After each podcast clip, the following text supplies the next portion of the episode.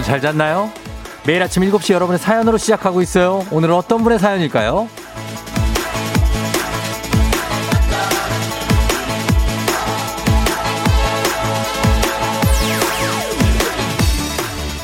김신아님, 프로그램 연말 대상 투표한다고 금요일 아침에 분명히 들었는데요. 어디서 참여할 수 있어요?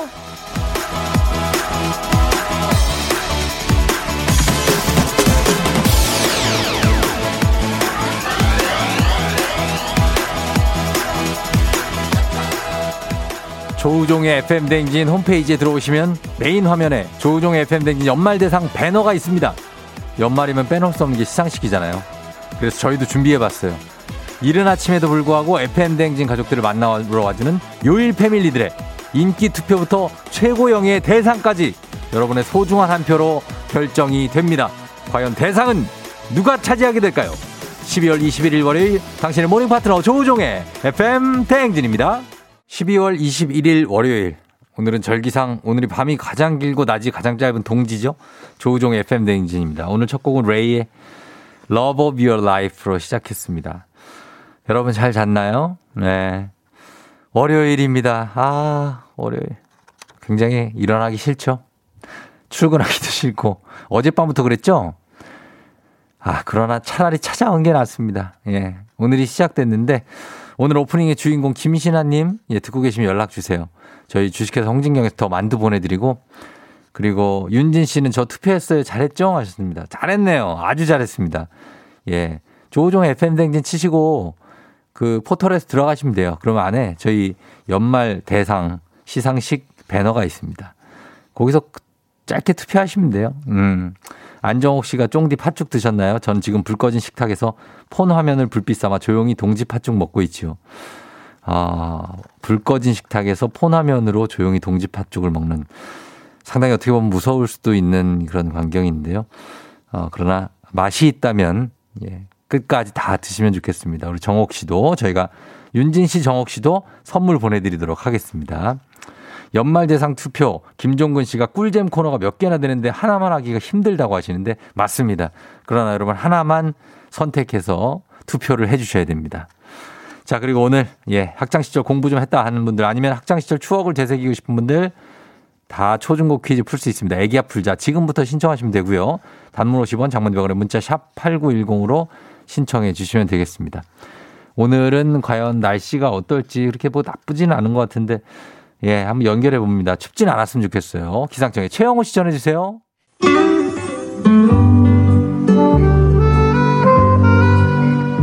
따뜻한 라떼를 걸고 하는 우리 라떼님들을 위한 라떼 퀴즈.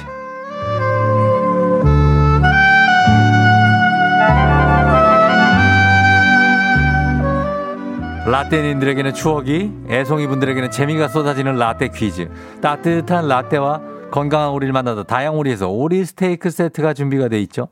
자, 오늘은 그야말로 1988년 용띠들이 태어났던 그 해 KBS에서 방영됐던 애니메이션 달려라 하니에서 준비해 봤습니다. 아, 하니의 라이벌로 이거 문제예요. 나쁜 기집애라는 수식어가 붙은 그 소녀의 이름은 무엇일까요? 요게 문제인데 일단 듣고 오죠. 불같이 증오에 불타는 소녀. 엄마를 그리워하는 그 마음은 아무도 당하지 못할 것이다. 작은 가슴에 불타는 한이 한이를 부추긴다. 는그 한이 앞에 나가선 밉고 미운 라이벌.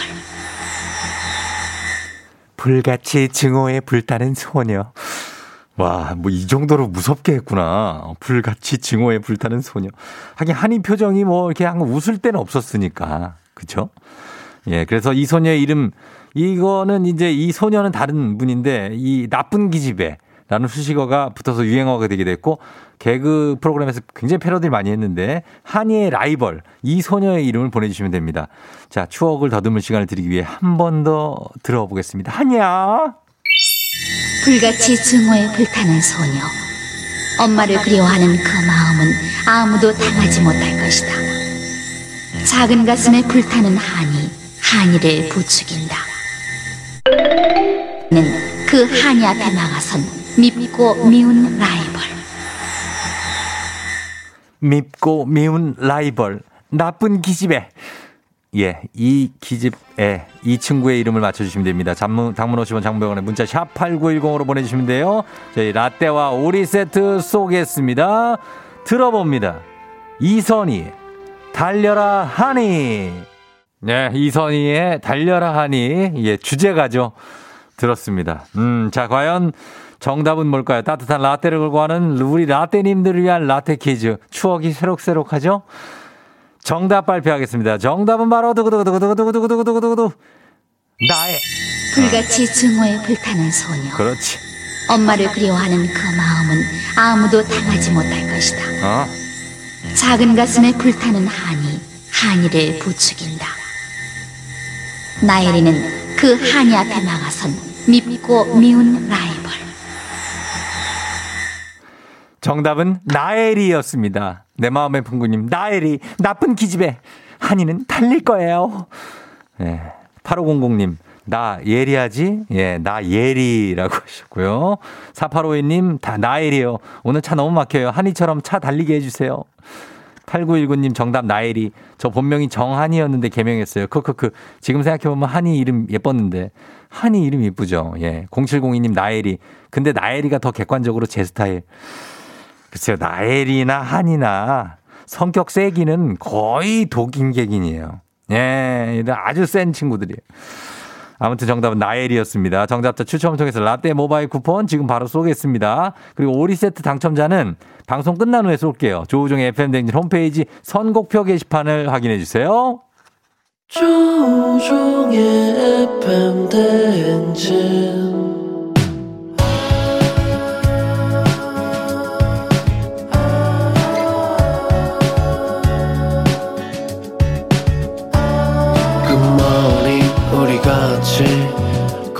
꿈꾸며자 행진 서로의 이야기를 나누며 꽃을 피워봐요. 조종의 FM 대행진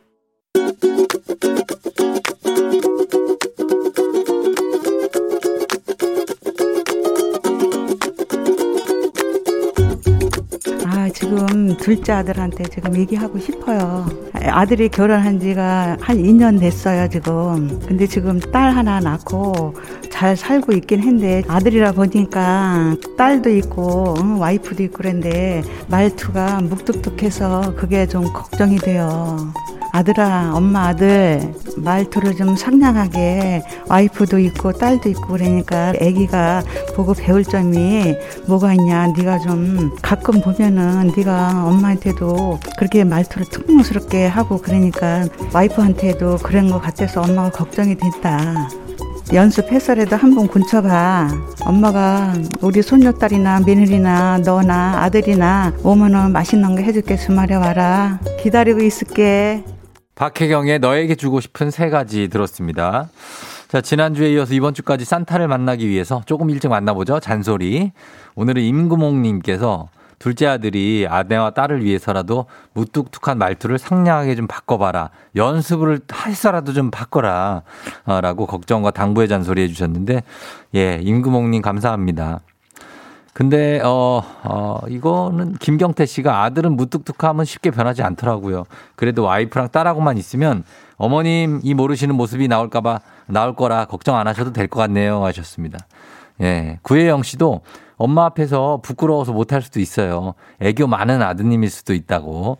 사실 아들이 이렇게 딸, 어, 딸이 있으면 말투가 막 바뀝니다. 저도 이제 아내하고 딸이 있잖아요. 그러면 말투가 저도 뭐 이렇게 막 굉장히 뭐, 어, 아주 막 그런 말투는 아니었는데 조금 더 따뜻하게 바뀌죠. 예, 딸이 있으니까 아무래도 걔 말투를 따라하게 되니까. 그러니까 어머니 너무 걱정하지 마세요. 예, 아들이 집에서 잘 할 겁니다. 엄마한테만 그러는 걸 수 있어. 그러면 그건 문제지. 엄마한테만 왜 그래? 음, 엄마한테 연습을 해가지고 상냥하게 말하는 거를 하, 배우세요. 예, 우리 아드님이. 강희애 씨, 저도 엄마한테 막 소리 지르고 그러는데 괜히 찔리네요. 유유. 남들한테 세상 친절한데 정말 고쳐야지 하면 안 되는데 엄마 미안해 하셨습니다. 엄마한테 제일 불친절하지, 우리 자식들은. 그죠? 어. 마트 직원들한테도 그렇게 친절하면서 엄마한테 제일 불친절해. 그런 걸 우리가 고쳐야 됩니다. 음. 그리고 지수민 씨가 잔소리 어떻게 보내냐고 하시는데 이거는 음성을 녹음하셔가지고 조우종의 FM댕진 저희 카톡이 있거든요. 깨톡. 카카오톡에 보면은 저희 프로그램 이름이 있어요. 조우종의 FM댕진. 플러스 친구로 저희를 함께 친구 맺게 하고 근데 거기다 올리시면은 됩니다. 예, 뭐 별거 아, 아주 어렵지 않죠? 예, 지수민 씨 그렇게 해주시면 되겠습니다.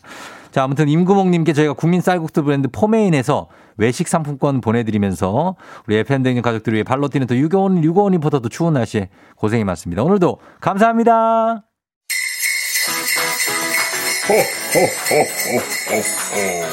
FM 대행진에서 드리는 선물입니다.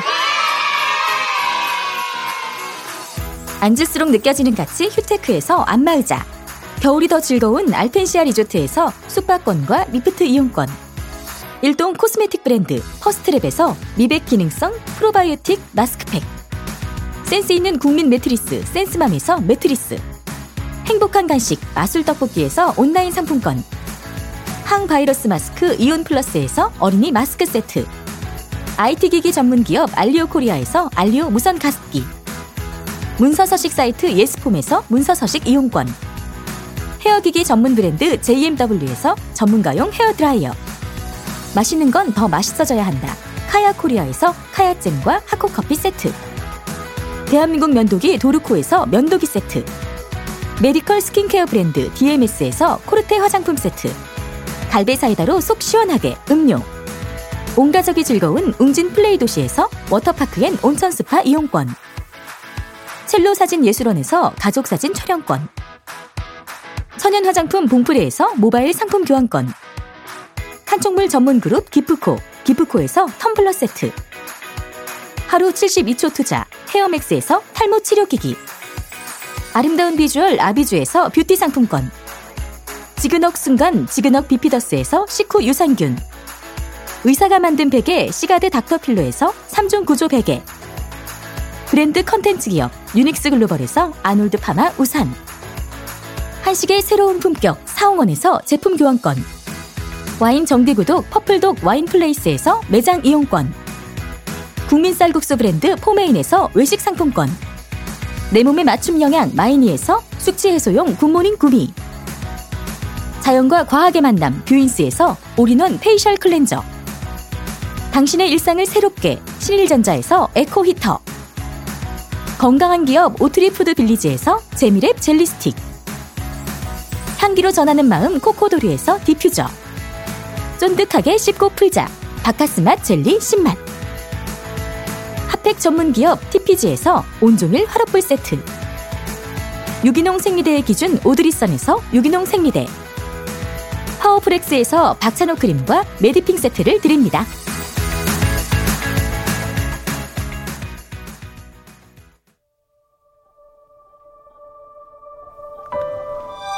일부 끝곡 성시경의 너의 모든 순간을 전해드리면서 저는 2부에 오는데 여러분 애기야 풀자 풀고 싶은 분들 지금도 계속 신청할 수 있습니다. 단문 50원 장문병원에 샵 8910으로요. Yeah. 조우종을 울려라 우리 모두 종을 울려라 출근길 FM 대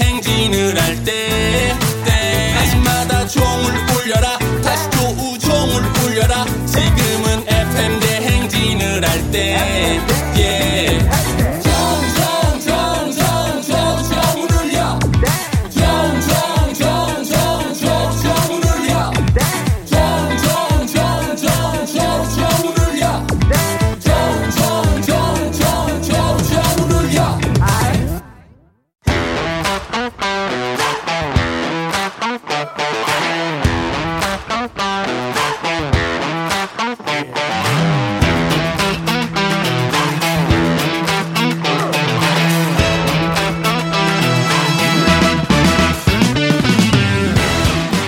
지연만큼 사회를 좀먹는 것이 없죠. 하지만 바로 지금 여기 FM 댕에서만큼 예외입니다. 학연 혹은 지연의 몸과 마음을 기대어가는 코너. 애기야 풀자 퀴즈 풀자 애기야.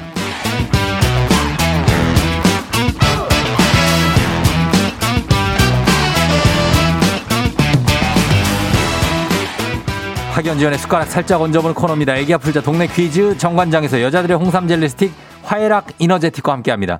학교의 명예를 걸고 도전하는 참가자, 이 참가자와 같은 학교 혹은 같은 동네에서 학교를 나왔다면 바로 응원의 문자 보내주시면 됩니다. 학연 지원의 힘으로 문자 보내주신 분들께도 추첨을 통해서 선물 드립니다. 예, 너튜브로 손스팝님 외에 너튜브 저- 시청자들도 다 잘 보고 있죠, 청취자들.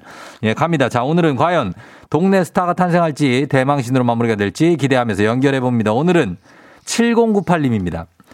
아침에 남편 태워주고 출근까지 시간이 남아서 주차장에서 시간 때우고 있어요. 전화 주세요. 전화 줍니다. 저희는 전화를 줍니다. 예, 과연 이분이 주차장에서 뭐 하고 있을지 걸어보도록 하겠습니다. 예, 시간이 좀 남았다고 하니까. 여보세요? 10만 원 상당의 선물을 거린 초등 문제, 12만 원 상당의 선물을 거린 중학교 문제, 15만 원 상당의 선물을 거린 고등학교 문제 어떤 거 선택하시겠습니까? 아, 고등학교는 어려워서 중학교로 할게요. 알겠습니다. 중학교 어느 중학교 누구신가요? 오정중학교 나왔고요. 예. 아, 이름은. 이름은 닉네임으로 가죠. 닉네임 예, 뭐 예. 뭐로 갈까요? 우짱으로 할게요. 우짱 네. 우씨예요. 우씨? 아, 어. 서방님이 우씨. 서방님이 우씨. 네. 아 그래서 우짱.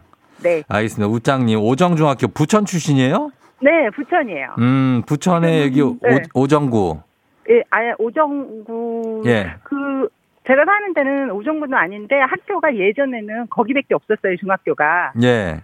그래서, 예, 지금은 이름이 바뀌었을 거예요. 아 이게 스멀스멀 이게 약간 투머치 토커의 기운이 많이 올라오는데 지금 주차장에서 많이 심심했었어요? 어떻게 하셨어요? 아니 아니 뭐 이렇게 굉장히 말을 술술 나와가지고 중학교는 그렇고 고등학교는 어딘데요? 고등학교는 인천에서 나왔어요. 인천에서 인천 여상. 네. 인천 여상. 예, 예. 이것도 이름 뭐 디지털 정보고등학교로 바뀌었을 거예요, 그죠? 어, 그쵸. 예, 예, 맞아요. 예, 알겠습니다. 일단은 오정중학교 출신한테 응원 받으면서 어디부터 어디까지 출근하는 건데요? 저 부천에서 예. 김포 대곳 있는 데까지 출근해요. 아, 아, 대곳. 아침마다 예. 예, 음. 듣는데 운전 중이라. 예, 예, 예. 어떻게 참았어요? 이 얘기하고 싶은 거를. 아, 예. 그러게요. 아, 우리 우짱님, 네, 너무 반갑습니다. 네. 예, 그래요. 그래서 남편을 데려다 주고 출근하는 아주 좋은 아내네요. 그죠? 아니 오늘만이에요. 아, 매일 그런 게 아니고. 아, 예, 저희. 주말 부부라 아. 오늘은 이제 주차장에다 차를 세워놓고 와서 제가 예, 예. 주차장까지 모셔다 드리고, 어. 네, 그리고 오늘하고 빨리 나와서. 우리는 그거 궁금한데 주말 부부는 진짜로 네. 다른 매일 보는 부부들보다 좀 애틋해요? 어, 그럼요. 애틋하죠. 안쓰럽고. 막 난리나, 막 이렇게 주말에 만나면 막 껴안고 막 난리나요? 그럼요. 일단은 어. 수고했다고 안아줘야죠. 아, 수고했다고? 막 미국 사람들처럼 막 안고 막 키스하고 그런 거 아니죠? 뽀뽀는 해주죠. 어? 알겠습니다. 어, 이분은 굉장히 긍정적인 마인드의 우리 우짱님. 오늘 아, 퀴즈도 잘. 잘 푸실 수 있을 것 같아요. 아니요. 음, 한번 풀어. 어, 중학교. 네. 중학교 문제예요. 중학교 문제. 예. 자, 풀어보겠습니다. 네. 예, 문제 나갑니다. 12만원 상당의 선물이 걸린 중학교 문제, 중학교 2학년 과학 문제입니다. 밀도는 물질의 종류에 따라서 다르고 같은 물질인 경우에는 크기가 달라지더라도 변하지 않는 게 특징이죠. 여기서 문제입니다. 왕관에 섞인 금과 은의 비율을 어떻게 알아낼지 고심하던 수학자 아르키메데스는 욕조물이 넘치는 걸 보고 이렇게 외치며 뛰쳐나갔다고 합니다. 그리스어로 찾았다 또는 알았다 라는 뜻으로 새로운 사실을 깨닫거나 발견한 순간에 외치는 말 무엇일까요? 객관식입니다. 1번 맘마미야 2번 울랄라 3번 유레카 이 중에서 삼번이요. 답, 예? 3번이요. 어, 참, 왜 웃어요? 3번이요? 네. 3번 유레카? 예. 확실해요? 네. 알겠습니다. 자, 3번 유레카. 유레카. 정답입니다. 예, 너무 쉬워요? 네, 그 보기를 너무 쉽게, 주, 쉽게 주셨어요. 아, 보기가 네. 아, 맘마미아 울랄라. 네. 아, 그래서 유레카인 줄 알았다는 답은 거죠. 알았는데 예. 보기가 너무 쉬웠어요. 아, 보기가 너무 쉬웠다. 네. 저희가 요런, 요런 조언들은 아주 도움이 됩니다. 아, 네. 예, 바로바로 저희가 수정 들어가거든요. 어, 안 되는데 진짜 어. 어. 려울 것 같은데. 어, 다음 분들이니까 뭔 상관이에요, 내가. 그죠? 그죠? 자, 그러면은 일단 첫 문제 잘 맞춰줬습니다. 이제부터 우리 사회 학연지원 타파 외치지만 여기서만큼은 학연지원 중요합니다. 동네 친구를 위한 보너스 퀴즈. 자, 지금 우짱님과 같은 동네 학교 출신들 응원 문자 보내주시면 됩니다. 부천시 오정구에 오정동 사시는 분들도 보내주셔도 아, 되고. 저는 약대동 사는데 약대동 아니. 오정동도 포함해, 본인 동네 말고 그 옆 동네까지도 괜찮아요. 부천에 맞죠? 예. 우리는 맘만 먹으면 소사까지도 다 포함해서 할 수 있어요. 네, 예. 그러세요. 그 동네 친구들만 하면은 문자가 안 올 수도 있거든요. 그쵸, 안 오는 예, 시간에. 그래서 자 동네 학교 출신들 부천 출신 부천의 오정중학교 출신들 문자 보내주세요. 단문 50원 장문병원의 정보 이용료들은 샵 #8910 퀴즈에 성공하면 우장님께는 획득한 기본 선물과 함께 15만 원 상당의 가족 사진 촬영권 얹어드리고요. 문자를 보내준 같은 동네 출신 청취자 모바일 커피 쿠폰 쫙 쏴드립니다. 자 그러나 우장님이 실패를 하게 되면은 이쪽 동네 일대에 아주 큰 낙심이 휩싸이면서 어, 우장님에 대한 신뢰가 땅에 떨어지게 되겠네요. 여, 여보세요? 네. 아, 왜 이렇게 갑자기, 왜 갑자기 의기소침해지셨어요, 왜? 아, 못 맞출까봐, 이거 주간식이라. 아, 못 맞힐까봐? 네. 아니, 요, 요 정도 우장님 실력이면 맞힐 수 있을 거예요. 예, 걱정하지 말고 풀어보세요. 네. 예, 자, 응원이 많이 오고 있습니다. 오정중학교 출신들 응원 보내주세요. 문제 나갑니다. 중학교, 중학교 2학년 한국사 문제입니다. 조선시대 사화로 겨- 정제, 사화로 정계에서 밀려난 살인 세력들은 향촌 사회를 기반으로 세력을 키워나가기 시작했는데요. 교육기관인 이것을 세워 성리학을 연구하고 후학을 양성했습니다. 지방 문화 발달에 기여했으나 이후 붕당의 근거지가 돼 흥선대원군이 철폐 명령을 내리기도 한 이것은 무엇일까요? 자, 우짱님께 15만원 상당의 가족사진 촬영권, 응원해준 동네 친구 30명에게 커피 선물이 걸려있는 이 문제. 정답은 무엇일까요? 사, 사, 서원? 흥선대원군이 철폐 명령을 내렸던 모모 철폐. 이게 유명하죠? 아, 생각이 안 모모 두 글자예요. 모모 철폐. 서원. 다시 한번 서원? 서원이요. 네. 아, 서원 자신이 없어. 예. 확실합니까? 서원이라고 하셨죠? 네, 서원 밖에 기억나는 게 없어요. 서원 정답입니다.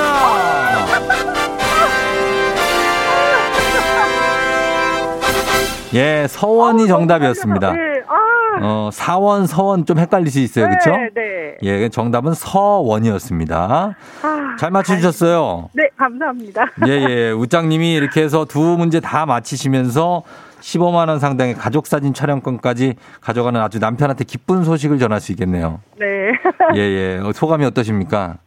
아, 너무 떨려갖고 지금. 음, 네. 갑자기 떨려요? 예, 아니, 아니, 아까부터 떨렸어요, 목소리가. 아, 근데 말씀은 너무 잘하셔가지고. 아, 그래요? 예, 예.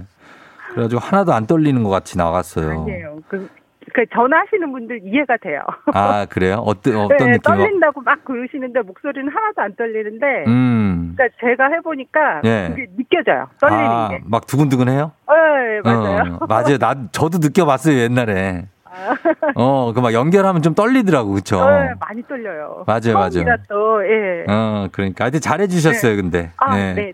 잘해주셨고, 우리 우짱님, 오늘도 출근, 어, 이제 차 세우고 이제 올라가기만 하면 돼요? 네. 예, 네. 어, 출근 잘하시고. 들어가면 돼요. 네. 그래요, 그래요. 쫑디한테 혹시 하고 싶은 말 있으세요? 아, 출근 때마다 너무 재밌게 잘 듣고 있고요. 예. 앞으로 오래오래 좀 해주세요. 예, 예. 아, 감사합니다. 오래오래 일해주세요, 우짱님도. 네, 예, 알겠습니다. 감사합니다. 그래요, 안녕. 안녕. 예. 오정중학교 출신의 우짱님이었습니다. 3541님이 저 부천 오정구 오정동 살아요. 덕산중 나왔습니다. 신기하네요. 부천이라니. 오정이라니. 파이팅 퀴즈 풀자. 부천 분들이 많이 들어요. 여기서 가깝고요. 그리고 여의도에서도. 3805님, 저요, 부천 오정동 살았어요. 고등학교 때까지 오정중 근처 화이팅 하셨고요. 2089님, 회사가 부천이에요. 라고 메시지 했어야 하는데, 고등학교 선배님이시네요. 파이팅입니다. 하셨고. 신준웅 님이 부천 오정동 삽니다. 파이팅. 오정중학교는 현 부천 북중학교로 바뀌었대요. 아, 그렇구나. 부천 북중학교로 바뀌었구나.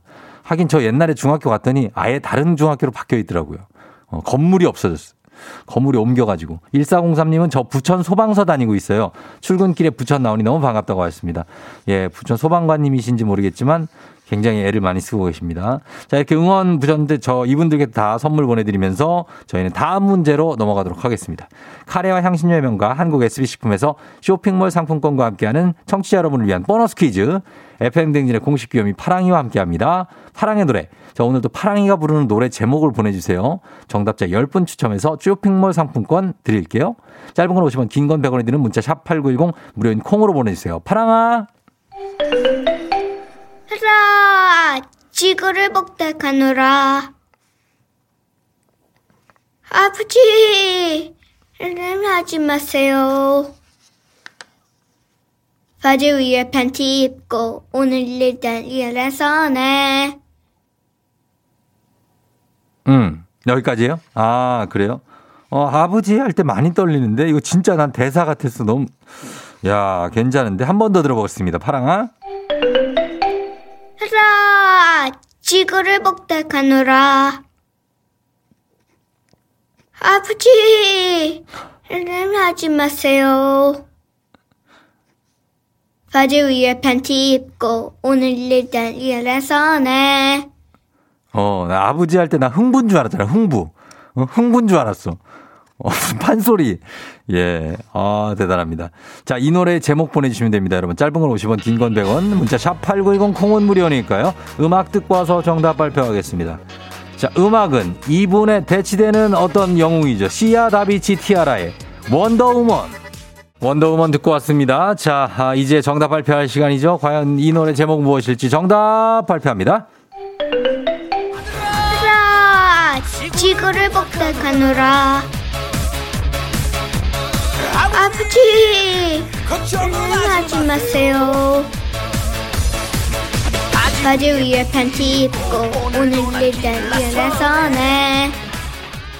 예, 정답은 바로 슈퍼맨이죠. 슈퍼맨. 어, 정답 3541님 놀아줘 슈퍼맨. 아버지, 지구는 제가 지키겠습니다 하셨고요. 애플민트님 놀아줘 슈퍼맨. 남편 별명이 슈퍼맨이에요. 하루에도 몇 번씩 슈퍼에 가거든요. 어, 엄청 슈퍼맨이네. 예, 고만 가세요. 자, 선물 받으실 분들 명단 홈페이지 선곡표 게시판에 확인하시면 되겠습니다. 파랑이는 우리 내일 만나요. 안녕. 안녕. 너가 아침에 나올 때 다시 나를 봐주지 않을까 생각해 다시 또 play 혹시 내가 힘겨울 때 나에게로 걸어와 버튼을 눌러줄 수 있니 please play play radio and play play on it play play 조종의 FM 댕진 play play radio and play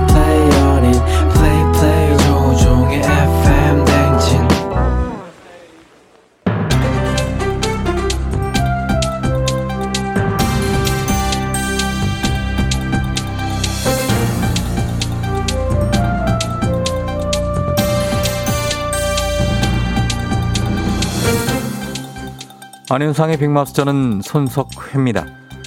어, 정말로 크리스마스가 코앞으로 다가왔지요. 크리스마스를 앞두고 어린이들의 최대 관심사는 코로나19로 인한 산타의 자가 격리설이지요. 신이 나 신이 나 애템 애템 신이 나 어이 어이 팽아 팽수입니다 아 지금까지 크리스마스가 설렘과 기대로 가득 찼다면 이번 크리스마스는 걱정으로 가득 차 있습니다 매니저 산타 자가격리설 사실입니까? 확인 되셨대요?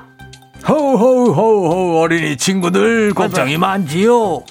산타 할아버지 이렇게 한국에 도착해 있어요.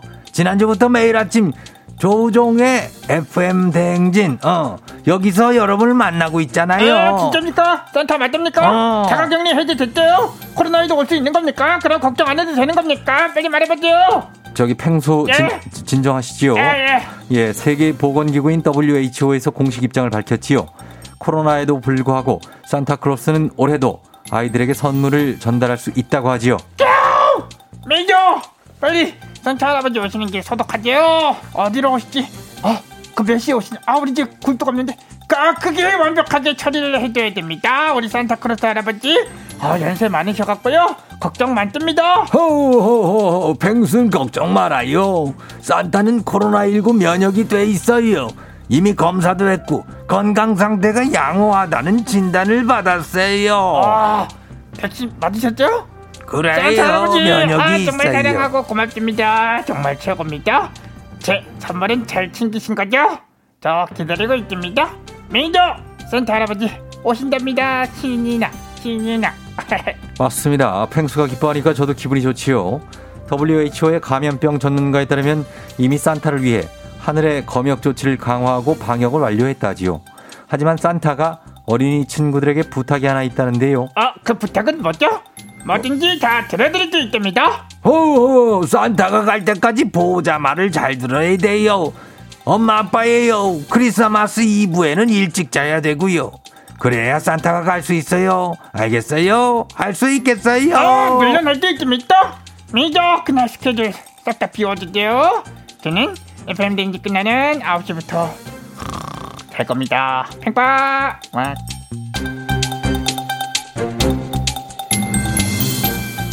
다음 소식입니다. 인생은 한 치 앞도 예상할 수 없다지요. 하지만 올해는 너무 할 정도로 전혀 예상할 수 없고 다사다난했는데요. 이런 올해를 표현하는 올해의 사자성어가 선정됐다지요. 아, 안녕하십니까. 무지도 따지도 않는 이순재입니다. 근데 원래 그 무지도 따지지도 않지만 그건 좀 궁금하구만. 올해 사자성어가 뭐야? 교수들이 뽑은 올해 한국 사회를 표현하는 사자성어는 나는 옳고 남은 그르다의 아시타비라고 하지요. 못난 놈들. 너 하면 로맨스고 그 남이 하면 불륜도 아니고 아, 이 뭐야? 맞습니다. 내로남불. 이 말의 한자 버전이 아시타비인 거지요. 신조가 올해의 사자성어로 선정된 것은 이번이 처음이라고 하지요. 그 전반적으로 문제 해결할 생각은 않고 소모적인 투쟁이 반복됐으니 성전 이게 선정이 될 만합니다. 후한 무치들이 아니라면 뜨끔한 사람들 많이 있을 게야. 예. 낯이 두, 두꺼워 번번하고 부끄러움을 모른다는 뜻의 후한 무치. 이것은 아시타비에 이어 두 번째로 선택을 받은 사자성어지요. 그리고 세 번째 사자성어. 그만해. 예. 사자성어는 봐도 올해 우리가 느낀 감정이 다 똑같다는 얘기입니다. 올해는 이미 지나간 일이니 어쩔 수 없고 딱 하나 바라는 게 있다면 내년 2021년엔 올해 사자성어 이거였으면 좋겠어요. 만화 방창. 일만만 될화 바야흐로방 화창할창 따뜻한 봄날이 되어 온갖 생물이 나서 자란다는 뜻이지요. 그렇지. 예, 꼭 그렇게 모든 게 살아나는 2021년이 되기를 바라지요.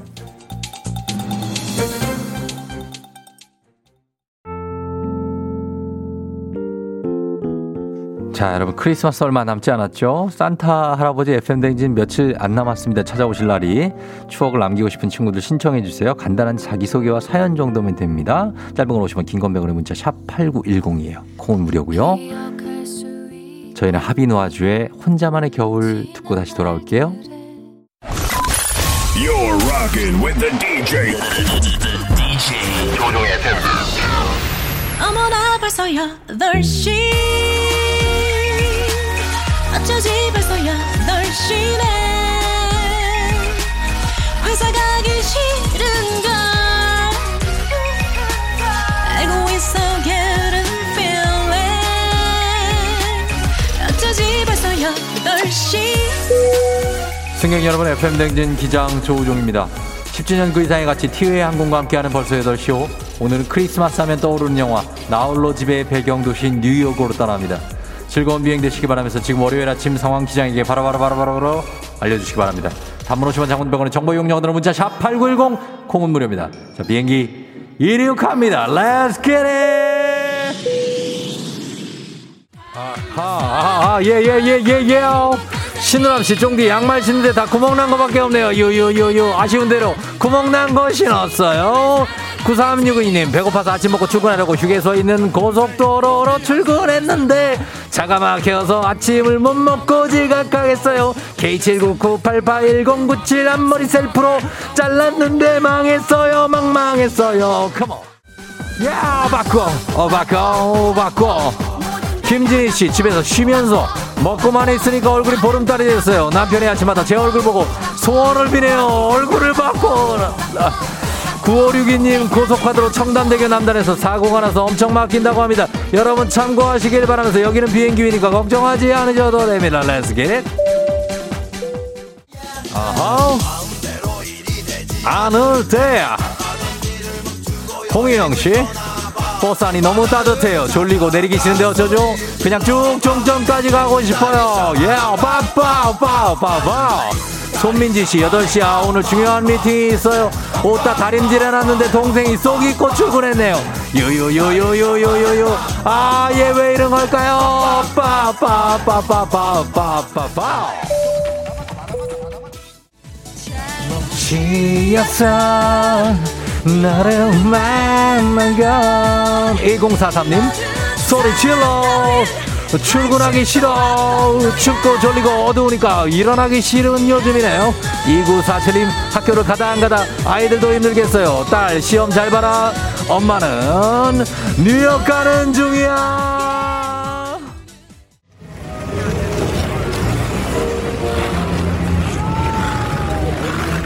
FM 댕진 벌써 8시 호 뉴욕 록펠러 센터에 도착했습니다.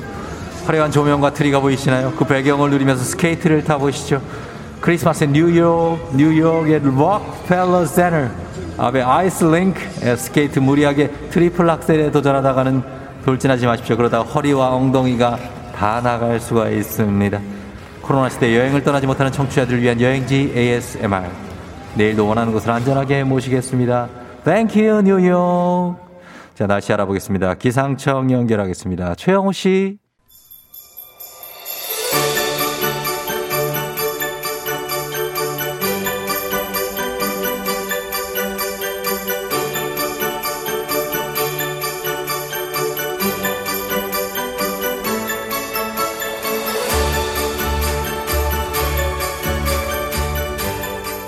착한 일을 했지만 코로나로 산타가 오지 않을 것 같아 걱정인 친구들 걱정하지 마세요. FM 댕진에 산타 오셨습니다. 오 기쁘다 산타 오셨네.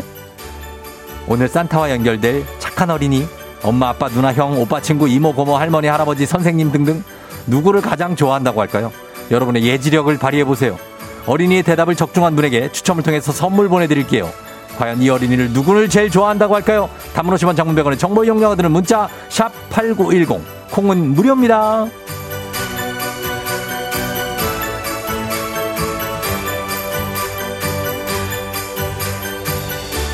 자 그러면 오늘도 FM 댕진 찾아주신 산타 할아버지 한번 모셔보도록 할게요. 이쪽으로 들어오시면 됩니다. 호호호호 어린이 여러분 잘 잤나요? 오늘 산타는 아까도 나왔는데 또 나와요. 예, 이렇게 자주 좀 나와 주시는 거를 이렇게 좋아합니다, 저희가. 그래요. 오늘은 그럼 어떤 친구를 연결하는지 한번 봐요. 오늘 산타가 만날 친구가 제가 듣기로는 쌍둥이라고 그러던데 맞아요? 어, 한번 전화 걸어 볼게요. 이 친구들이 쌍둥이인데 아주 사이가 좋은 쌍둥이였으면 좋겠는데. 음. 과연 어떤 지금 아침이라 자고 있을 수도 있어요, 이 친구들. 아. 여보세요? 산타 할아버지, 어, 어, 어, 어, 안녕하세요. 산타 할아버지예요. 네, 그래요. 누구예요? 자기 소개를 한번 해봐요. 저는 서울 장하초등학교 2학년 2반 16번 손민근입니다. 민근이가 2학년 손민근. 그렇지요? 네, 그리고 또 쌍둥이라고 하던데 또 해봐요. 할아버지 안녕하세요. 네, 안녕하세요. 할아버지예요. 산타 할아버지. 진짜 신기하다. 그래요. 나도 신기해요. 어, 누구예요? 이름을 한번 얘기해 봐요. 서, 서울 초등학교 2학년 3반 손민기입니다. 민기예요. 네, 어, 민기하고 민근이구나. 그렇죠? 네, 올해 산타가 자가 격리를 해서 못 올까봐 걱정을 많이 했어요. 네, 아, 산타는 자가 격리 다 하고 일찍 왔어요. 걱정하지 말아요. 네, 누구예요? 민근이에요? 민기예요? 민기예요. 민기예요. 어, 우리 민기하고 민근이, 민근이, 민기는 평소에 엄마 대신에 출근, 엄마가 출근을 하지요. 네, 네, 그래서 할머니, 할아버지 말씀을 아주 잘 듣는다고 하던데 맞아요? 네. 어, 누가 더 잘 들어요? 저야 몰라요. 뭐라고요? 민근이가 잘 들었을걸요, 아마도? 민근이가 민기보다 더 잘 들어요? 네, 어, 그래요. 민근이가 형이에요? 네. 둘이 나이가 똑같은데 왜 형 동생을 했어요? 어, 왜냐면 1분 차이예요. 저랑, 한 명씩 얘기해 봐요. 음, 민근이가 저보다 일찍 태어났어요. 1분, 1분을 일찍 태어나서 형이에요. 네. 그러면 민기는 동생인데 민근이를 형이라고 불러요? 아니요. 안 부르지요? 네, 그러나 형이라고 생각은 하지요? 네. 그래요. 둘이 사이가 아주 좋아요. 그리고 엄마가 내준 숙제를 밀리지 않고 아주 잘하고 있다고 그러던데 아주 칭찬해요. 네. 엄마가 그런 말 했어? 어, 엄마가 어. 그런 말을 했나 봐요. 민근이에요, 민기예요. 저희 둘 다요. 둘 다 너무 잘했어요. 아주 칭찬해서 산타가 선물을 너무나 주고 싶어요. 네. 예, 우리 민근이 민기는 산타한테 궁금한 거 있어요? 있어요. 뭐예요? 행복, 행, 어, 이름이 뭐예요, 원래? 원래 이름은 저번에 얘기했는데 그 돌프라고 롤프? 롤 돌프 돌프? 어 그게 이름이에요 젊었을 때 이름이에요 아, 그리고 또 뭐 있어요 할아버지가 행복하게 사는 거요. 할아버지가 행복하게 살고 있냐고요 네. 할아버지도 할아버지 행복해요 네. 가 끔 힘들 때도 있어요 네. 우리 다 다 그런 거잖아요 인생이 네. 민기는 인생이 뭐라고 생각해요 저 민근인데요. 민근이구나 뭐라고 생각해요 어, 힘들면서 재밌는 거? 맞아요. 그것도 아주 잘한 얘기예요. 칭찬해요. 이 친구들 선물 줘야 되겠는데 뭐 받고 싶어요, 선물? 어, 생각 안 했어요? 네, 아직 생각. 그러면은 나중에 엄마한테 얘기해 주면은 산타 할아버지가 택배로 보내 줄게요. 네. 그래요. 우리 쌍둥이 민근이 민기는 세상에서 가장 좋아하는 사람이 누구예요? 엄마요. 엄마예요? 민근이는 엄마, 아빠, 가족 다요. 엄마, 아빠, 가족 다? 어, 그러면 네. 엄마를 제일 좋아하는 걸로 알고 있을게요. 네. 그래요. 민기 민근이 이제 산타 할아버지랑 전화 끊을 거예요. 네. 할아버지. 왜요? 저도 갖고 싶은 거 있어요. 뭐 있어요? 내거, 내거 진다고 헌터 다 갖고 싶어요. 어, 블럭이요? 네. 그리고 뭐 갖고 싶어요? 내거 헌터 있는 거 다요. 어, 알았어요. 그거 산타 할아버지가 루돌프한테 얘기해 놓을게요. 어, 민기, 민기예요, 민기. 아, 민기예요? 민근이 아니고? 네, 민기, 민기. 어, 민근이는 뭐 줄까요? 어, 아직 몰라요. 알았어요. 알았어요. 나중에 얘기해요. 네. 그래요. 안녕. 네. 산타 할아버지 갈게요. 네. 어, 그래요. 끊어요. 잠깐만요, 할아버지. 왜요, 왜? 이거 오르골 드릴게요. 뭐라고요? 오르골. 오르골. 오르골 준다고요? 네. 알았어요. 좀 보내줘요, 이쪽으로. 네. 그래요. 고마워요. 안녕. 안녕. 예. 두 명이라 시간도 오래 걸리네. 아이고.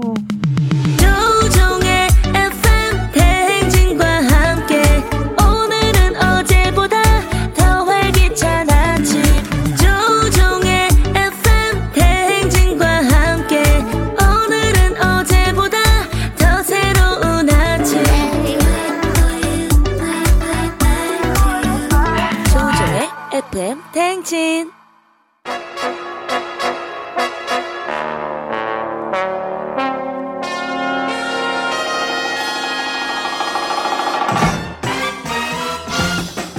범블리 모닝 뉴스 이름값 제대로 하는 KBS 김준 범블리 기자와 함께 합니다. 네, 반갑습니다. 안녕하세요.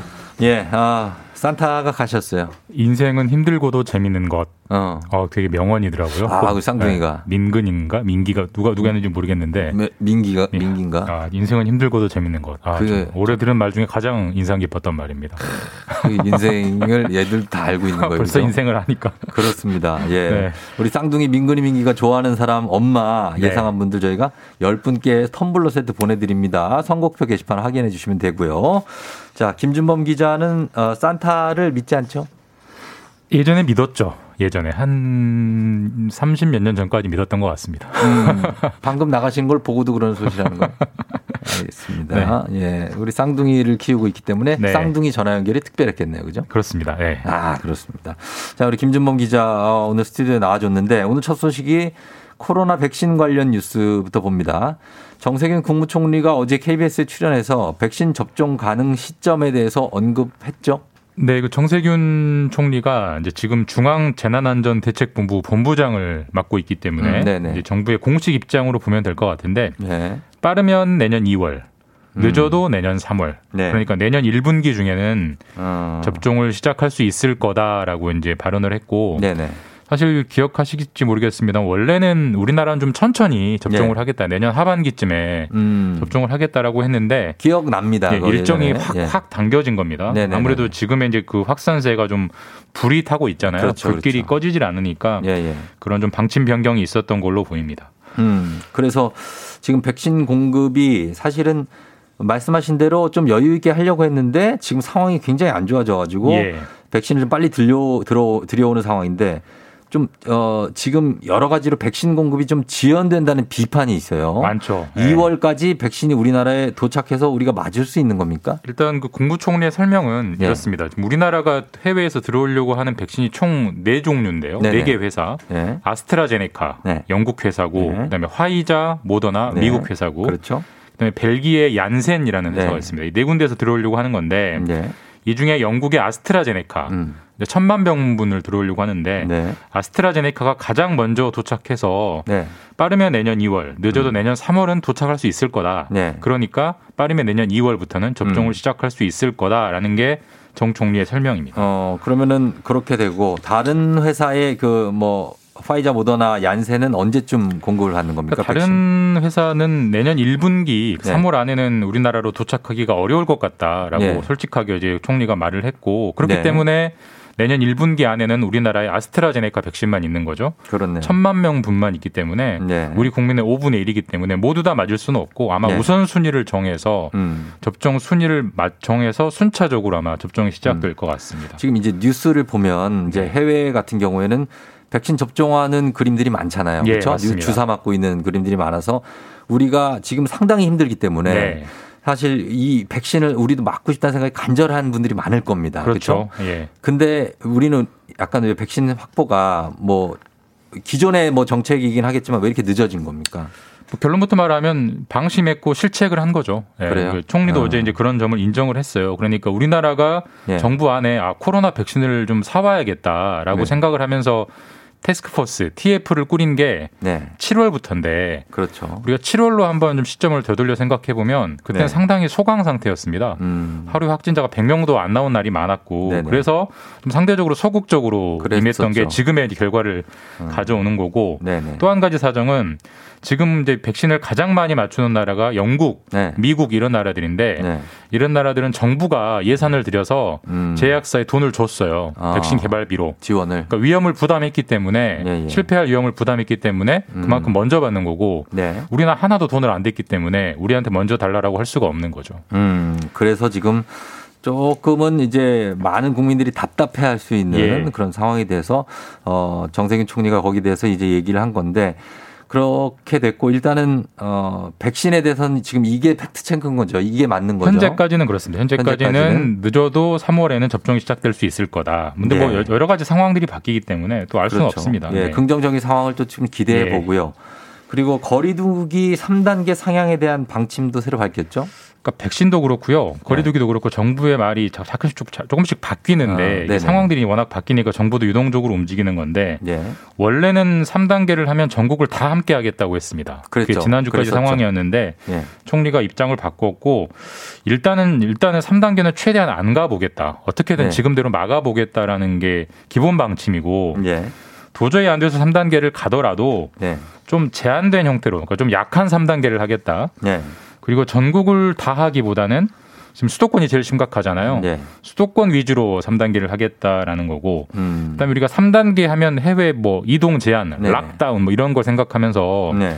집에서도 못 나오게 하는 거 아니냐 이런 그런 생각을 하시는 분들이 있죠. 있는데 그런 그림은 우리나라는 없을 거다. 우리나라는 기본적인 이동은 보장해 주겠다. 뭐 생필품 사러 가는 것도 다 살 수 있도록 하겠다. 네. 그런 기본적인 3단계가 들어가면 어떤 생활이 될까에 대한 가이드라인을 예. 어제 총리가 그려줬습니다.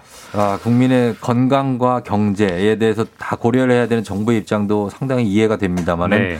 사실 이렇게 되면 또 2.7단계 뭐 이런 7호 단계다. 2.7, 2.8뭐 이런 약간 얘기가 그런 또 나올 느낌이죠. 수도 있어서 예. 진퇴양난인 것 같습니다. 맞습니다. 정말로. 네. 예. 그리고 어, 좀 잘 좀 좀 긍정적으로 이끌어갔으면 좋겠고 다음 뉴스 하나만 더 보면 정부가 의료 파업 과정에서 의사 시험을 거두었던 의대생들에게 응시 기회를 다시 줄 것 같다고요? 이것도 코로나 때문에 상황 변동이 생겨서 정부 방침이 바뀐 건데 예. 기억하시겠지만 정부가 절대 재응시 기회는 없다. 음. 다른 업종과의 어떤 공정성을 봐야 된다라고 했었는데 예. 지금 워낙 코로나 때문에 의료진이 부족하기 때문에 의대생 졸업하는 인원들 한 3천 명 되거든요. 네. 재응시 기회를 1월이나 2월 중에 줘서 봄쯤에는 현장에 투입될 수 있도록 하겠다라고 밝혔습니다. 이것도 지켜보겠습니다. 자, 지금까지 KBS 김준범 기자와 함께했습니다. 고맙습니다. 예, 내일 뵙겠습니다. 네. FM 댕진 여러분 함께하고 있습니다. 잘 듣고 있죠? 잠시 후에는 우리의 사자 친구 닥터 프렌즈 오늘 부경 이낙준 선생님인데요. 이비인후과 전문의 이낙준 선생님과 함께하도록 하겠습니다. 여러분 이비인후과에 궁금한 거 있으신 분들 저희 단문 50원 장문병원에 샵 8910으로 지금부터 보내주시면 좋겠습니다. 저는 잠시 후에 다시 올게요.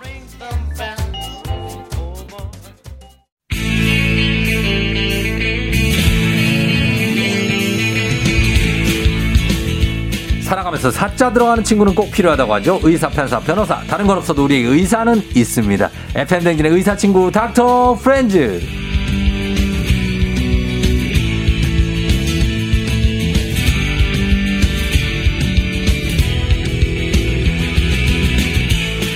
유재석 씨에게 유산슬, 지미유, 유드래곤이 있다면 이분도 못지 않습니다. 이비인후과 전문의인데 64만 구독자를 가진 의학 전문 유튜버이자 웹소설가 한산 이가로도 활동 중인 부캐 킹, 부캐 왕 이낙준 선생님 어서 오세요. 네, 안녕하세요. 예. 네. 아, 부캐킹으로 정말 다양한 부캐로 타 방송사의 다큐멘터리의 엔캐러로 아, 예. 출연을 했는데 거기서 그런 말 했어요. 웹소설 다운로드 1회당 100원의 수익. 그래도 아. 많이 벌었다. 이렇게 얘기하셨네요. 아, 이런 뉘앙스로 말하진 않았는데 예. 뭐 많이 벌고 있긴 하죠. 많이 벌고 있고. 네. 솔직히 본캐하고 부캐 중에서 어떤 게 더 수입이 낮습니까? 아, 이제 본캐는 의사 말하는 거죠? 예, 예. 네, 부캐가 뭐 수익적인 면에서는 네. 더 효자죠. 부캐의 그 웹소설. 네, 그렇죠. 웹소설. 아, 그쪽이 수익 쪽으로는 효자다. 네. 음, 그러면 어떻게 애정도는 아무래도 애정도 의사 쪽으로 뭐 그래도 정체성은 예. 워낙 오래 배우고 했으니까 예, 예. 의사라고 생각합니다. 아, 의사니까 당연히 의사라고 생각하셔야죠. 그렇죠, 예, 그렇습니다. 자, 오늘 이비인후과 전문의 이낙준 선생님 나와 주셨는데, 예. 뭐, 좀 기운이 없으신 건 아니죠? 어, 아닙니다, 아닙니다. 예. 괜찮죠? 네. 마스크 쓰고 계셔갖고 표정을 못 봐갖고 제가. 아, 아 이게 마스크 벗을 수가 없네요 지금. 그럼요. 그러니까요. 예, 쓰고 하시면 돼요. 활짝 웃고 있어요. 저는 두 시간 내내 쓰고 해요. 아. 음, 괜찮습니다. 네. 자, 그럼 오늘 상담 사연 한번 만나볼까요? 네. 갑니다. 마스크를 쓰고 다니면서 더욱더 신경 쓰게 된 게 있습니다. 아, 바로 제 입냄새인데요. 치과에 가보니까 편도 결석이 원인일 수 있다고 하더라고요. 어려서부터 편도염을 자주 앓았는데 그래서 생긴 걸까요? 도와주세요, 닥터 프렌즈!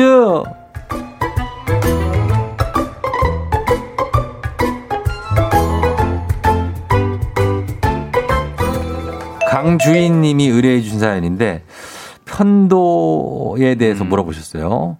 편도가 우리 몸에 어디에 있고 어떤 역할을 하는 건가요?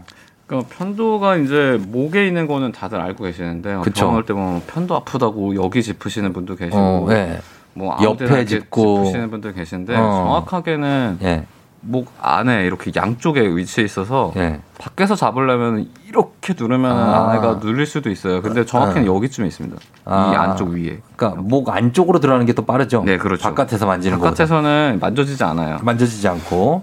어, 그래서 이 편도가 감기 걸리면 어. 사실 편도가 굉장히 분, 부어서 저도 그렇거든요. 아, 그래요? 네. 음. 편도가 전큰 편이라고 하시더라고요, 아. 선생님이. 그래서 음식 먹을 때, 침 삼킬 때, 물 먹을 때 다 아프잖아요. 여기 막 아파서 수 있죠. 편도는 아, 너무 아파요. 그래서 편도 붓는 거 저 진짜 싫어하는데 어, 편도도 어, 뭐 강한 사람 있고 약한 사람이 있습니까? 이거를 뭐 강하다 약하다라고 표현하진 않고요. 네. 편도는 임파선 같이 우리 음. 면역 조직이에요. 예, 예. 그래서 이제 어렸을 때 좀 크다가 음. 청소년기에 확 커지고 어. 성인이 되면서는 작아져야 정상이거든요. 예. 근데 이게 성인이 되면서 이 중간 과정에 뭐 염증을 많이 알았다든지 하신 분들은 네. 거의 퇴화되어야 되는 편도가 크게 남아 있어요. 아. 그런 경우에는 쓸데없이 예. 내가 감기 걸렸을 때 얘가 이제 면역 반응을 과하게 하는 거죠. 음. 그래서 아프고 힘들고 한 거죠. 그러니까 편도가 네. 뭐 강한 사람, 약한 사람이보다는 좀 큰 사람, 편, 작은 어, 사람. 네. 큰 사람, 작은 사람 또는 만성 편도염 있는 사람, 없는 사람. 그러면 편도가 있고 임파선은 또 다른 곳에 있죠. 임파선은 뭐 우리 몸 전체 아 전체에 있는 퍼져 게. 있죠. 예. 아 그래서 뭐 임파선이 부었다 하는 거는 그거는 목에 있는 임파선이 네. 부었다, 목에 만져진다. 있는 임파선이 예, 뭐 부었다. 그런 얘기죠. 그런 얘기고요. 그렇고 또 왜 피곤할 때 편도가 음, 땡땡 붓는다는 분들이 있고 그리고 실제로 피곤하면은 이거 편도가 붓는 거가 정상입니까? 이게 편도염입니까? 편도염. 어, 그럼요. 편도는 뭐 피곤하거나 우리 몸의 신체 컨디션이 떨어졌을 때 네. 그거에 이제 그 스트레스에 대응하기 위해서 염증 반응이 일어날 수가 있는데 어. 편도가 큰 사람들은 그러니까 이게 약간 쓸데없이 과잉 반응을 하는 거예요. 음. 그러니까 성인이 됐으면 이미 나머지 면역 조직들이 다 안정화돼 가지고 네. 사실 얘가 그렇게 가지고 오버 안 해도 어. 어. 지간한 염증은 다 이겨낼 수 있는데 네. 애기들은 안 그렇잖아요. 어. 네. 애기들은 편도가 좀 무리를 해서 열도 좀 끌어올리고 해야 바이러스가 죽어나가는데 음. 성인은 그럴 필요가 없는데 음. 얘가 괜히 오버해서 내가 힘들고 아픈 거죠. 어 그래요. 편도가 붓는 편도염하고 감기하고는 다른 겁니까? 음, 감기가 사실 되게 넓은 의미의 말이에요. 그래서 아. 감기에 그냥 편도염이 펀- 들어간다. 아 들어가요. 예. 어 들어가겠죠. 이제 편도가 부으면 열이 나니까. 네, 그리고 상기도 감염을 우리가 보통 감기라고 하는데 음, 네. 뭐 편도가 이제 상기도에 포함이 되어 있는 조직이기 때문에 네. 포함이 돼 있다고 할 수 있죠. 포함이 돼 있는데 오늘은 그래서 저희가 편도에 대해서 좀 물어볼게요. 편도염이 걸렸을 때 음. 먹는 약들 많지 않습니까? 뭐 염증, 헤어 어, 소염제 어, 그렇죠, 그렇죠. 그렇게 네네. 뭐 먹기도 하는데 그 전에 예방하는 방법이 따로 있습니까? 편도염? 편도염은 일단 목이 건조하지 않으면은 네. 좀덜 생겨요. 음. 그래서 물을 자주 마신다거나 네. 혹은 뭐 이제 소금물 같은 걸로 가글을 자주 해주신다거나 전 가글 자주 합니다. 가글하는 거 좋고. 이제 막어 네. 약간 느낌 올 때 있잖아요. 있어요, 아, 있어요. 약간 목이 좀 꺼끌꺼끌하고 어, 아픈데라고 네. 할 때는 이제 좀 몸 컨디션을 조절을 하고 네. 물 진짜 많이 마셔야 되고 음. 그리고 가글을 뭐 소금물로 하던 게 있으면은 그걸 조금 더 강화시켜 가지고 어. 뭐 소독이 좀 되는 아. 종류의 가글을 좀 해주시면은 어. 훨씬 낫죠. 아니면 시중에 파는 가글로 하는 건 어때요?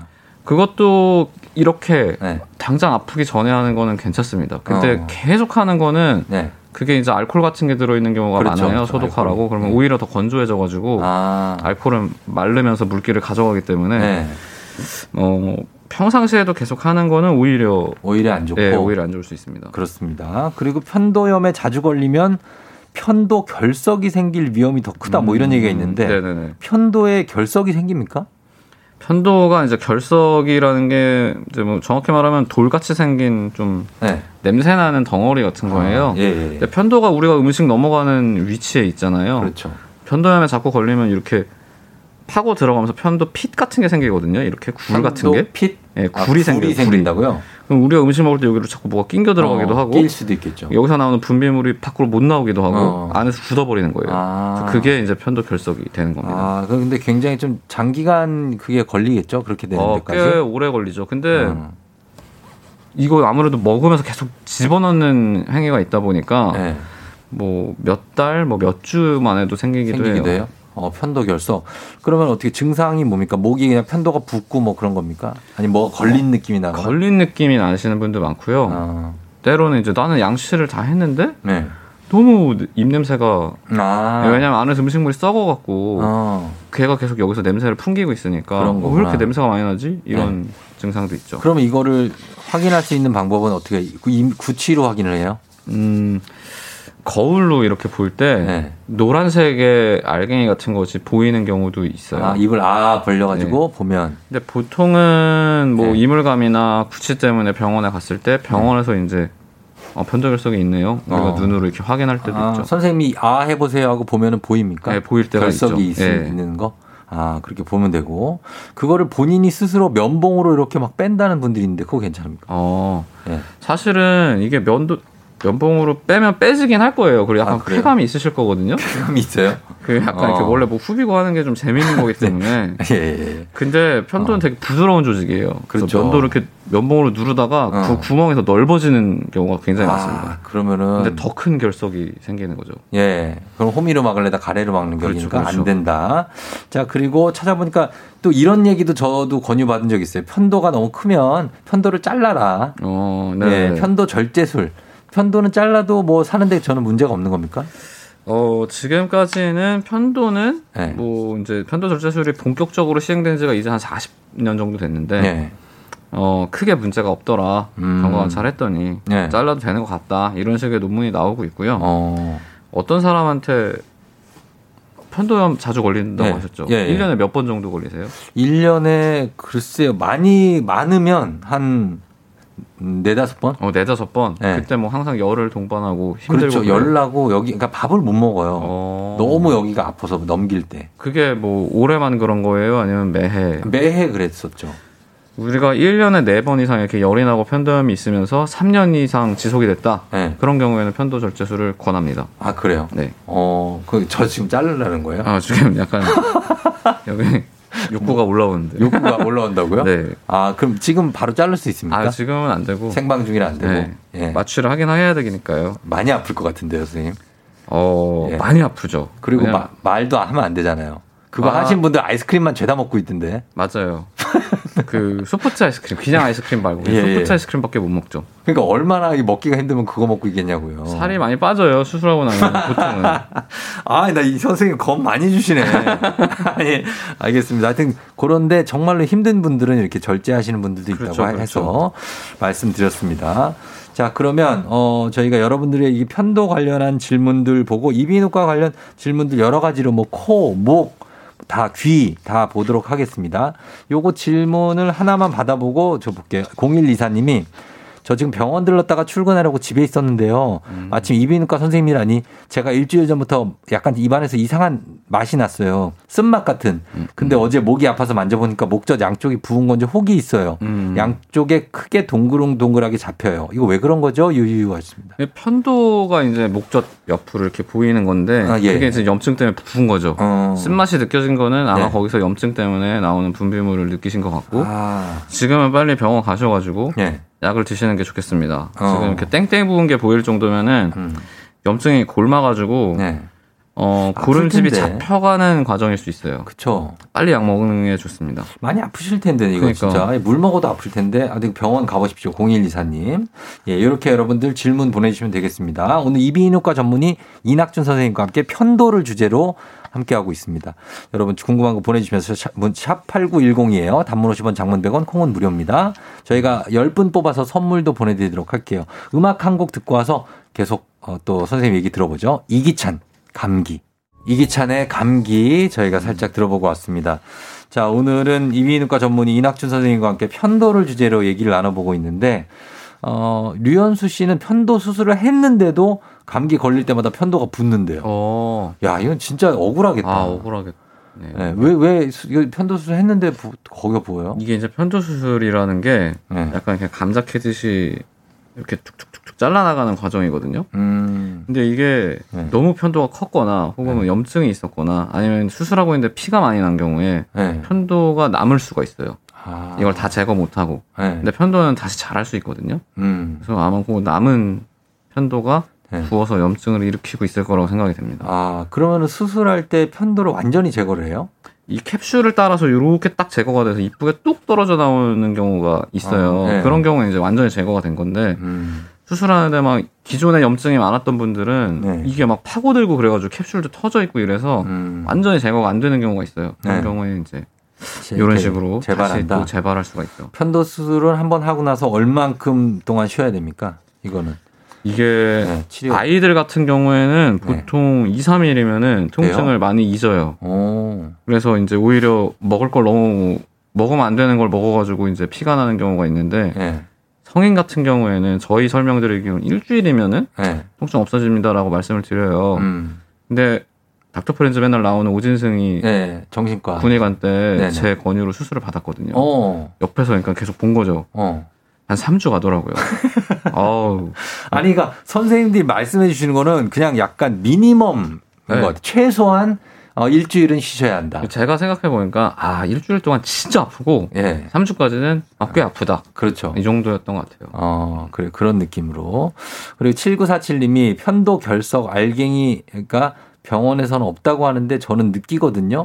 이럴 때는 어떻게 하면 될까요? 했습니다. 사실 편도가 네. 이게 편도를 떼서 이렇게 쭉 짜보면은 편도 결석이 안에 있는 게 나오는 경우가 있어요. 음. 걔가 이제 그 편도 구덩이 안에 들어가 있는 거라서 어, 예. 밖에서는 안 보일 수도 있거든요. 어. 근데 이제 여기 예민한 데라서 눌러봐서 이렇게 확인하기는 어렵고, 어렵고. 예. 그런 경우에 그냥 각을 계속 꾸준히 하셔가지고 음. 녹여서 없애거나 예. 하시는 방법이 있고 음. 또 너무 이 불편할 땐 약 먹으면 또 붓기 가라앉으면서 나오는 경우도 있거든요. 예. 그렇게 해결하시는 게 좋겠습니다. 그렇게 하면 되고. 그리고 1105님은 우리 애들은요, 아데노이드 비대라고 하던데 이건 어. 편도랑 상관없나요? 했습니다. 아, 이게 원래 편도 아데노이드가 거의 비슷한 조직이에요. 아데노이드가 뭐예요? 아데노이드는 코 뒤에 있는 이제 임, 임프 조직인데 네. 아, 우리 몸에 있는 예. 거군요. 예. 어렸을 때는 커요. 어. 근데 얘는 대부분 다 태가 됩니다. 크면서는. 아데노이드. 근데 이제 어렸을 때 너무 크면은 얘 때문에 축농증도 생기고 비염도 음. 생기고 뭐 네. 코가 막혀가지고 입으로 숨 쉬게 되고 하니까 예, 예. 너무 증상이 심하면은 어. 편도 뗄 때 아데노이드 같이 제거를 하죠. 아, 같이 제거를 한다. 이거 편도랑 상관이 있는 거네요. 어, 엄청나게 119 님. 상관이 있죠. 예. 그리고 2294님이 겨울만 되면 목이 간지러워서 기침이 나다가 여름이 되면 괜찮아요. 음. 몇 년째 이러는데 무슨 문제인가요? 이게 뭐 기침은 워낙에 다양한데 원인이 네. 원래 비염이 있으신 분들이 보통 이런 식으로 증상이 나타나는 경우가 많거든요. 어. 뭐 후비루가 생겨서 그게 걸려서 계속 기침이 나올 수도 있고 예, 예. 혹은 비염이 있으신 분들은 이제 뭐 약간 천식 비슷하게 음. 아스마틱 코프라고 하는데 그런 식으로 약간 기침하는 증후군이 생기는 경우도 있고 어. 이런 경우에는 병원에서 좀 꾸준히 네. 관리를 받으시고 어. 여름 되면 또 괜찮으니까 네. 그때는 좀 쉬시고 그럼 특정 상황에서 이렇게 알레르기 반응을 일으키고 기침이나 이 재채기를 하는 사람들은 음. 그거를 어떻게 고칠 수가 없나요? 원인에 따라 달라요. 예. 그러니까 정말 뭐 진먼지 진드기에 딱 내가 알레르기가 어, 있다. 네. 그런 경우에는 면역 치료를 하면 됩니다. 면역 치료. 그러니까 별로 그렇게 과하게 반응 안 해도 되는 상대한테 우리가 너무 이렇게 어. 과잉, 과잉 반응하는 거잖아요. 아, 그렇죠. 진먼지 진드기 같은 경우에는 그런 약이 나와 있어요. 어. 그래서 우리 면역을 가르쳐 주는 거예요. 예. 아, 그렇게 나쁜 친구 아니야. 그렇게까지 안 해도 돼. 음. 근데 뭐 그냥 온도 변화에 예. 대해서 이런다. 어, 그런 거 있죠. 그런 경우는 이제 비특이적인 알레르기 반응인데 예. 그런 경우는 오히려 더 치료가 좀 어려워요. 어. 그래서 그냥 이런 환절기나 네. 온도가 확확 변하는 시즌에서는 그냥 음. 꾸준히 관리를 하시는 게 좋습니다. 어, 아니면 온도를 좀 일정하게 유지하는 게 좋은가요? 그렇죠. 그래서 저는 그런 분들은 수면 양말을 되게 권해드려요. 아, 수면 양말을. 발이 신어요. 차면은 예. 아침에 일어나서 바닥 밟자마자 이제 확 어. 생기는 경우가 많거든요. 그래요, 그래요. 수면 양말 하면은 증상이 많이 줍니다. 어, 알겠습니다. 저희 아내가 그래가지고. 어, 그러면 수면 양말 수면 양말? 했는데도 안 된다. 네. 모자도 모자 수면 모자가 모자. 씌워요? 어, 예. 아, 모자 좋아져요. 그러면. 모자를 씌우도록 하겠습니다. 예. 자, 지금 그리고 7177님이 지금 저는 38세인데요. 어릴 때 편도 제거 수술했어요. 그러면 편도 결석 생길 가능성은 없는 거죠? 아까 얘기해 드렸지만 또 남아 있을 수가 남아 있을. 수도 있지만 뭐 예. 했으면 없다고 없다고 보는데 네. 너무 방심하지는 마시라는 거죠. 그리고 TG 땡땡땡님이 신랑이 비염도 있고 편도도 있어요. 이비인후과 선생님이 코에다 항생제 연고를 바르라고 하셨는데 괜찮은가요? 어. 항생제 그거는 연고. 코가 너무 건조해가지고 아. 코피 나고 네. 아프고 하면은 음. 겨울에는 발라주시면은 좋습니다. 단점은 네. 냄새가 안 좋은 거 말고는 없어요. 냄새가 나요 이게 항생제 연고가? 본인한테는 어. 항생제 연고가 좀 냄새가 약간 역할 수 있거든요. 아, 좀 그럴 수도 있죠. 네. 예, 그런 게 있고. 그 다음에, 어, 여기 3549님이 거북목인 사람은 편도 결석이 생길 위험이 더 크다. 오. 그런 얘기를 들었는데 앉는 자세랑 편도 결석이 관련이 있냐고. 야, 이건 누구한테 들으셨지? 어, 저는 잘 모르겠습니다. 아, 그래요? 아, 상관은 이거- 없을 것 같긴 한데. 예, 예. 네. 거북목과 편도는 그렇게 살, 좀 크게 상관없을 것 같은데. 큰 상관은 없다. 또 뭐 인체의 신비 때문에 어쩔, 아, 인체는 신비로우니까. 어떨지 모르니까. 예, 예. 그래요. 이 한, 근데 저 한쪽 코가 막히는 분들 있잖아요. 어, 겨울에 예. 코 막히는 분들은 어떻게 해야 됩니까? 한쪽 코가 막히는 게 원인이 이제 뭔지 봐야죠. 그 원인이? 뭐 코뼈가 확 휘어가지고 그렇다. 아, 그리고 좁은 쪽이 실제로 내가 막힌다. 네. 그런 경우에는 수술이 의미가 있을 수 있어요. 그렇죠. 근데 뭐 봤더니 코 그냥 정상이고 비슷하고 그냥 맞는데. 점막만 붓는다. 네. 그런 경우는 이제 뭐 비염의 포션이 더 크기 때문에 음. 그런 경우에 이제 비염에 대해서 치료를 비염 치료를. 하시면 되고 그러면 됩니다. 216님 요거까지 볼게요. 안녕하세요. 시흥 사는 29살 장대리입니다. 저는 코골이가 심한데요. 코 고는 거는 편도 때문이라고 들었거든요. 음. 그럴 경우에는 편도 수술을 하면은 코골이도 줄어드나요? 이렇게 코 고는 것 때문에 고통스러운 분들이 꽤 많아요. 그렇죠. 코골이가 아주 심각한 병이죠. 그래요. 예, 사망률을 그것도- 올릴 수 있기 때문에. 그럼요. 근데 소아 같은 경우에는 편도가 직접적인 원인이 돼서 떼면 좋아지는 경우가 되게 많아요. 네. 어른은 안 그렇습니다. 아, 그래요? 어른은 굉장히 복합적인 원인이 되기 때문에 네. 혹시나 살이 찌셨으면 일단 살부터 빼시는 게 좋고 장대리님 살 빼고 성인에서는 편도 수술했다가 더 심해지는 경우도 있어요. 코골이는. 아, 예. 그래서 원인을 복합적으로 잘 들여다봐야 돼요. 아, 봐야 된다. 그 코골이의 원인은 다양하다는 거죠. 굉장히 다양합니다. 그 뭐 수면 다원 검사 같은 거 해야 네? 그걸 해봐야 뭐이 사람이 어디가 좁아지는지 음. 뭐 구조적인 원인이 있는 건지 아니면은 뭐 그냥 음. 수- 수면할 때 호흡 노력이 떨어져서 코를 고는 건지 뭐 네. 이런 것도 다 볼 수 있어요. 그리고 우리가 지금 마스크를 항상 끼고 살잖아요. 어떻습니까? 마스크 끼고 있는 이 안의 환경은 굉장히 뭐 가습이 된다고 봐서 좋은 겁니까? 아니면 이게 공기가 안 통하니까 안 좋은 겁니까? 이비인후과적으로. 어, 저는 이비인후과적으로는 되게 좋죠. 좋아요. 보통 이제 비염이나 있으신 분들을 저희가 마스크를 씌워드리거든요. 어. 음, 내가 내뿜는 따뜻하고 습기 찬 공기를 다시 들이쉬는 게 음. 굉장히 좋은데 네. 내가 뭐 이제 이걸 너무 오래 쓴다든지 오래 쓴다든지. 아니면 내가 지금 감기에 걸렸는데 계속 이걸 쓰고 있다든지 할 때는 네. 오히려 배지가 돼가지고 안 좋을 수도 있죠. 아, 배지가 뭐예요? 여기서 이제 균이 자라는 거예요. 아. 배양이. 배양이 그러니까. 마스크를 자주 좀 갈아주고. 예, 그러니까 내가 아픈 상황에서는. 아픈 근데 상황. 일반적인 상황에서는 뭐 네. 좋죠. 사실 은 이거 이거는 약간 대외비일 수도 있는데 마스크를 끼우면서부터 어, 감기 환자가 많이 줄었다고. 아, 이거 뭐 대비도 아니에요. 아니에요? 통계적으로 그냥 지금 독감 경보 안 내렸잖아요. 그러니까 예. 독감이 지금쯤이면 난리 나야 되거든요. 병원에서. 예, 예, 예. 조용합니다. 지금 뭐 병원이 아, 왜 이렇게 어두워 사람이 약간- 조용하면 좋은 거죠. 아, 좋죠. 종교 시설 같아. 막 아. 이렇게 막 조용하고 네. 아무도 없고. 하긴 이제 환자가 좀 와야 네. 선생님께서 이제 일도 하시고 하는데 그렇죠. 어, 감기 환자가 주는 거는 좋지만 아, 좋죠. 예 우리 뭐 이런 이런 거 옹기 장수와 그 뭐라 그래요 우산 장수 아들을 둔 약간 엄마의 심정 느낌이죠. 그렇습니다. 예 네, 선생님 너무 낙심하지 마시고 이 낙심 선생님 아, 되지 아니, 아니, 마시고 아니, 아니, 근데 뭐 네 감염병은 앞으로 크게 줄지 않을까. 그럼요. 어, 줄었으면 좋겠습니다. 네. 예, 다들 걱정하시니까. 자, 저희가 여기까지 보도록 하겠습니다. 오늘 선물 받으실 분들 방송 끝나고 조우종의 FM 댕진 홈페이지 선곡표에 저희가 명단 올려놓을 테니까요. 거기 확인하시고 선물 받으시면 되겠습니다. 자, 이낙준 이비인후과 전문의 선생님 정말 고맙습니다 오늘. 아유, 감사합니다. 예, 예, 반가웠고요. 예. 덕분에 또 얘기도 많이 했네요. 어, 왜요? 얘기할 요즘 얘기할 사람이 없어요? 많이 없어요. 적적해? 환자가 아, 적어서. 어. 그래, 가- 많이 얘기하고 가요. 아, 예, 예. 알았어요. 우리 광고 가야 되나 봐. 안녕히 들어가세요. 네, 감사합니다. 네. 조우종의 팬댕진 마칠 시간입니다. 오늘 끝곡 최유리의 우리 많은을 전해드리면서 인사드리도록 할게요. 아, 여러분들 오늘도 고생 많죠. 월요일이니까 많이 힘내주셨으면 좋겠어요. 쫑디는 물러갑니다. 여러분 오늘도 골든벨 울리는 하루가 되시길 바랄게요.